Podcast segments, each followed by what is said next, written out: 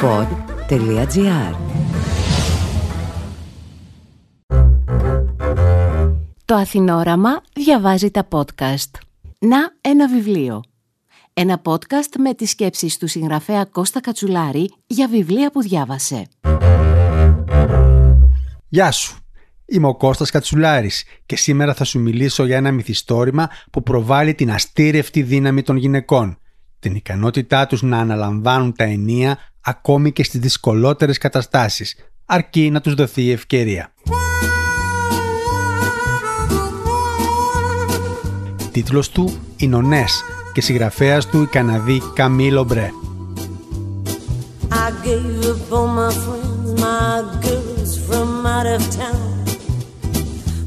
what you wanted, yet you let me down.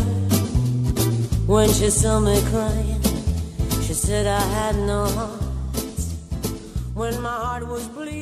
Τα μυθιστορήματα ή οι σειρές ή οι ταινίες που έχουν ως κεντρική τους στόκευση τη γυναική ενδυνάμωση, όπως έχει μεταφερθεί στα καθημάς ο αγγλικός όρος Women's Empowerment, είναι πλέον μια θετική πραγματικότητα.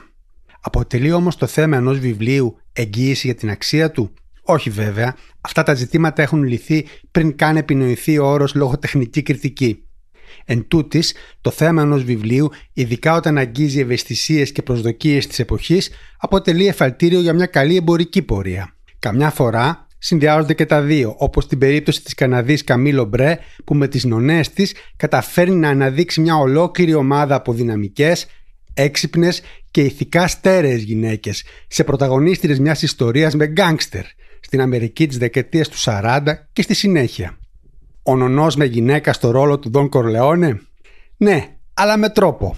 Για να φτάσουν όμως μέχρι εκεί, οι νονές αυτές πρώτα χρειάστηκε να περάσουν δια και σιδήρου, όπως η Φιλομένα, που βρέθηκε από παιδί να έχει πουληθεί ως σκλάβα σε οικογένεια Ιταλών αφεντικών. Απόσπασμα από το βιβλίο. Στην αρχή είχε ησυχία. Έπειτα όμως άκουσε κάτι θροίσματα από την άλλη πλευρά του τείχου και την κυρίευσε ο φόβος. Τι ήταν αυτό, αρουραίος, φίδι, μήπως ήταν κάποιος λύκος εκεί έξω, κάποιος μοχθηρός αλήτης; Ίσως και να ήταν η χοροδία των αγγέλων και των Αγίων που έψελναν ψιθυριστά για εκείνη. Κι αν οι Άγιοι ρωτούσαν τη Φιλομένα τι αμαρτίες είχε διαπράξει ώστε οι γονεί της να την απαρνηθούν; Αυτό θα ρωτούσε ένας παπάς.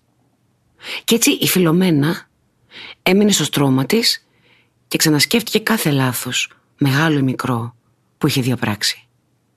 Έψαξε στη συνείδησή της επίμονα. Όμως κατέληξε πιο μπερδεμένη από πριν, γιατί ειλικρινά δεν μπορούσε να βρει τίποτα που να εξηγεί γιατί η μαμά και ο μπαμπάς την είχαν αποδιώξει. Αποφάσισε πως όταν η Παναγία θα ερχόταν εκείνη θα εκλυπαρούσε να τη συγχωρέσει για ό,τι είχε κάνει και θα ήλπιζε να την προστατεύσει με αντάλλαγμα την ακλόνητη αγάπη ενός μεταμελημένου παιδιού όπως ήταν αυτή. Μετά η Φιλομένα άκουσε ένα παράξενο θρήνο, ένα κλάμα γοερό. Της πήρε λίγη ώρα για να συνειδητοποιήσει ότι αυτός ο σπαρακτικός ήχος προερχόταν από τα δικά της χείλη. Αυτό δεν ήταν σωστό. Η Μαντόνα δεν θα ερχόταν αν εκείνη δεν φερόταν καλά.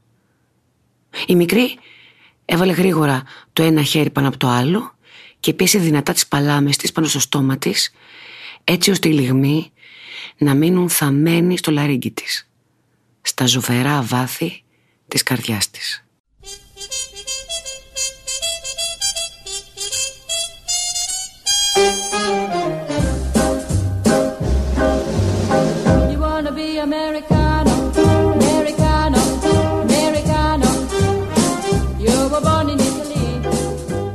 Φιλομένα, η Λούση, η Αμή, η Πετρίνα. Κάθε μια τους έχει διαφορετική καταγωγή, διαφορετική τραυματική ιστορία. Τι τη συνδέει μεταξύ τους; Δύο πράγματα. Όλες τους χρειάστηκε να υπερβούν τεράστιες δυσκολίες για να προχωρήσουν στη ζωή τους. Δυσκολίες που είχαν να κάνουν με το γεγονός ότι ήταν κορίτσια, γυναίκες. Και επίσης όλες τους βρέθηκαν νύφες σε μία από τις ισχυρότερες οικογένειες της νεορκέζικης μαφίας. Πριν φτάσουν εκεί όμως, κάθε μια χρειάστηκε να δώσει μάχες, που σε κάποιες περιπτώσεις δεν ήταν ανέμακτες. Η Λούση έπνιξε ένα αγκομαχητό και ανέβηκε βιαστικά τις σκάλες. Ήξερε ενστικτοδός τι έπρεπε να κάνει αυτή ακριβώς τη στιγμή. Η Αμή δεν είχε κουνηθεί ούτε λεπτό από την καρέκλα της στο χολ και έμοιαζε ακόμα σε σύγχυση. Μέχρι που επιτέλους ρώτησε με αθώο ύφος παιδιού τη Λούση. «Ο Μπρούνον είναι νεκρός». «Ναι», είπε κοφτά η Λούση. «Ναι». «Και το έκανες εσύ αμή. Και ο Τζόνι και η οικογένειά του κάνουν τα αδύνατα δυνατά για να σε βοηθήσουν ώστε να μην πας φυλακή.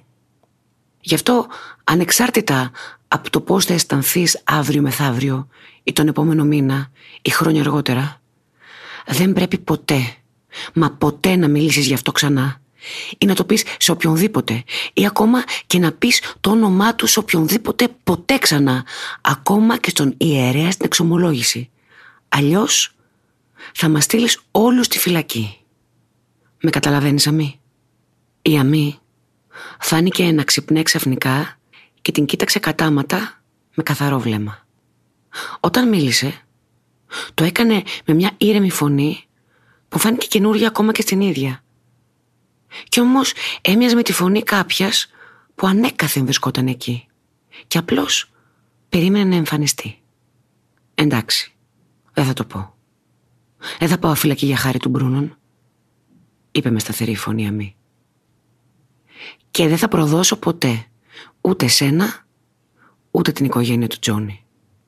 Ορκίσου στην ψυχή του πατέρα και της μητέρας σου, επέμεινε η Λούση.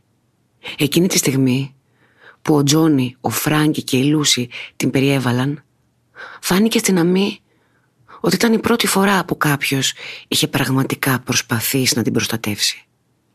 Αυτή λοιπόν ήταν η αληθινή της οικογένεια. Θα πέθαινε για χάρη τους αν χρειαζόταν. Ναι, θα μπορούσε να το κάνει. Το ορκίζομαι στις ψυχές τους και στη δική μου. Τέσσερις γυναίκες, αρχηγοί μιας από τις ισχυρότερες οικογένειες της Νέας Υόρκης, υφαίνουν μια καθηλωτική ιστορία δύναμης και θέλησης που διαδραματίζεται στα πιο επικίνδυνα αλλά και συναρπαστικά χρόνια του 20ου αιώνα. Κυκλοφορεί από τις εκδόσεις Ελληνικά Γράμματα. Girl, you'll be woman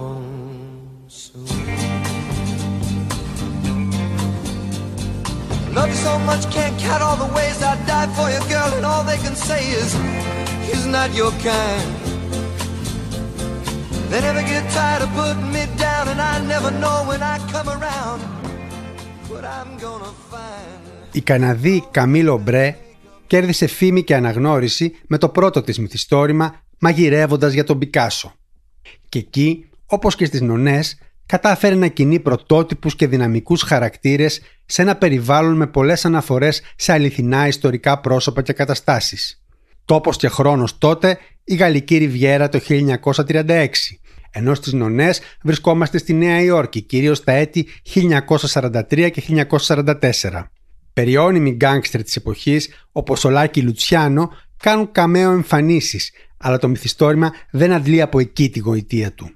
Η Ομπρέ αγαπάει τις ηρωίδες της και τους προσδίδει τα καλύτερα χαρακτηριστικά θάρρος, ευθυκρισία και ψυχική ευγένεια. Μαζί τους αναβιώνει και ολόκληρη η εποχή της Νέας Υόρκης εν καιρό πολέμου με το μυθιστικό κλίμα και τις συγκρούσεις ανάμεσα στις αντίπαλες φατρίες. Όταν όμως οι νονές της χρειάζεται να αναλάβουν την ευθύνη της ιδιόρυθμης οικογενειακής επιχείρησης, το κάνουν με αποτελεσματικό τρόπο και με την ελάχιστη καταφυγή στη βία. Όταν η Πετρίνα έκλεισε ραντεβού για να δει τον κύριο Κοστέλο, επέμεινε να τη συνοδεύσει η Φιλομένα. Δεν ήθελε να μιλήσει στο τηλέφωνο. Επομένως, πρέπει να πάω να τον βρω. Ίσως να είναι πιο καλός με μια έγκυο όπως εσύ. Η συνάντηση είναι στο ρετυρέ του στο Majestic. Ε, βρίσκεται στο Central Park. Το θυμάσαι; Το είδαμε όταν ψωνίζαμε για το γάμο σου. Ναι, θα έρθω μαζί σου είπε η Φιλομένα. Φόρεσε ένα μπλε λινό καλοκαιρινό φόρεμα με σορτή σακάκι. Η Πετρίνα φόρεσε ένα εφαρμοστό μαύρο μεταξωτό ταγέρ. Και οι δύο έβαλαν καπέλα και γάντια. Όταν βγήκαν έξω στην πολύβουη καλοκαιρινή μέρα, οι γυναίκες και άντρες γυρνούσαν το βλέμμα τους στο πεζοδρόμιο για να θαυμάσουν τις περήφανες, καλοντημένες, Πετρίνα και Φιλομένα. Το ταξί τις άφησε στην 72η οδό. Το Majestic ήταν ένας καλόγουστος art ουρανοξύστης, ο οποίος περιλάμβανε δύο πυργούς με ιδιωτικά ακριβά διαμερίσματα, όπου κατοικούσαν αυτοί που όπως έλεγε η Πετρίνα, κινούσαν τα νήματα της Νέας Υόρκης. Ένας ένστολος πορτιέρης τις υποδέχθηκε και τους άνοιξε την πόρτα. Η Φιλομένα εντυπωσιάστηκε από την εκθαμβωτική χλειδί του λόμπι. Κάτω από τις πανύψηλες οροφές, το δάπεδο ήταν καλυμμένο με λευκά, χρυσαφή και μαύρα πλακάκια σε σχήμα ρόμβου. Υπήρχε μια επιβλητική κυκλική σκάλα στρωμένη με χαλί και με περίτεχνα κυκλειδώματα από το σίδερο, ενώ στη βάση της τρία πελώρια τοξωτά παράθυρα την έκαναν να μοιάζει με ναό του πλούτου. Αισθάνομαι σαν την Τόροθη που ετοιμάζεται να συναντήσει τον μάγο του Όζ, μουρμούρισε η Πετρίνα, όταν μπήκαν στον ανελκυστήρα που εκτοξεύτηκε αθόρυβα προς την κορφή.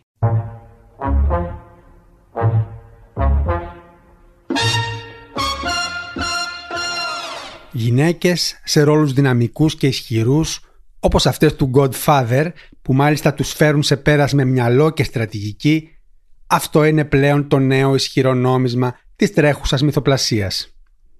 Η Καμίλο Μπρέ καβαλάει αυτό το κύμα χωρίς όμως να πνίγεται από αυτό, φανερώνοντας σημαντικές συνθετικές ικανότητες και αφηγηματική δεξιοτεχνία.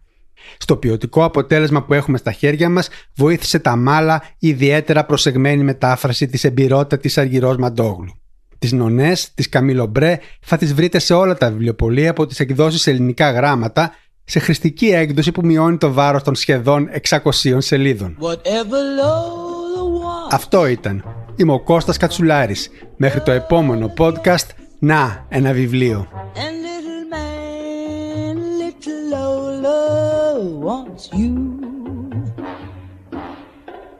Make up your mind to have. Make up your mind to have. No regrets. No regrets. Recline yourself, resign yourself, you're through. Ένα υπέροχο μυθιστόρημα όπου η ιστορία, το suspense και η γυναική φύση παντρεύονται μοναδικά χάρη στο αξεπέραστο ταλέντο της Καμίλο Μπρέ τέσσερις ξεχωριστές γυναίκες που ενώνονται στους κόλπους μίας από τις ισχυρότερες οικογένειες της Νέας Υόρκης των δεκαετιών του 30 και του 40, αναλαμβάνουν με σθένο τα ενία όταν οι σύζυγοί τους αναγκάζονται να τις εγκαταλείψουν στη διάρκεια του Δεύτερου Παγκοσμίου Πολέμου. Κυκλοφορεί από τις εκδόσεις Ελληνικά Γράμματα.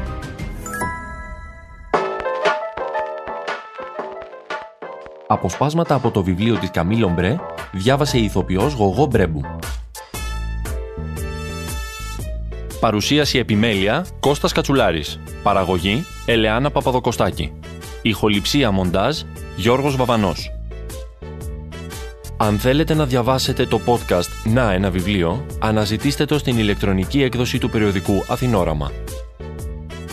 Αναζητήστε τα podcast που σας ενδιαφέρουν στο pod.gr, Spotify, Apple Podcast, Google Podcast και σε όποια άλλη εφαρμογή ακούτε podcast από το κινητό σας.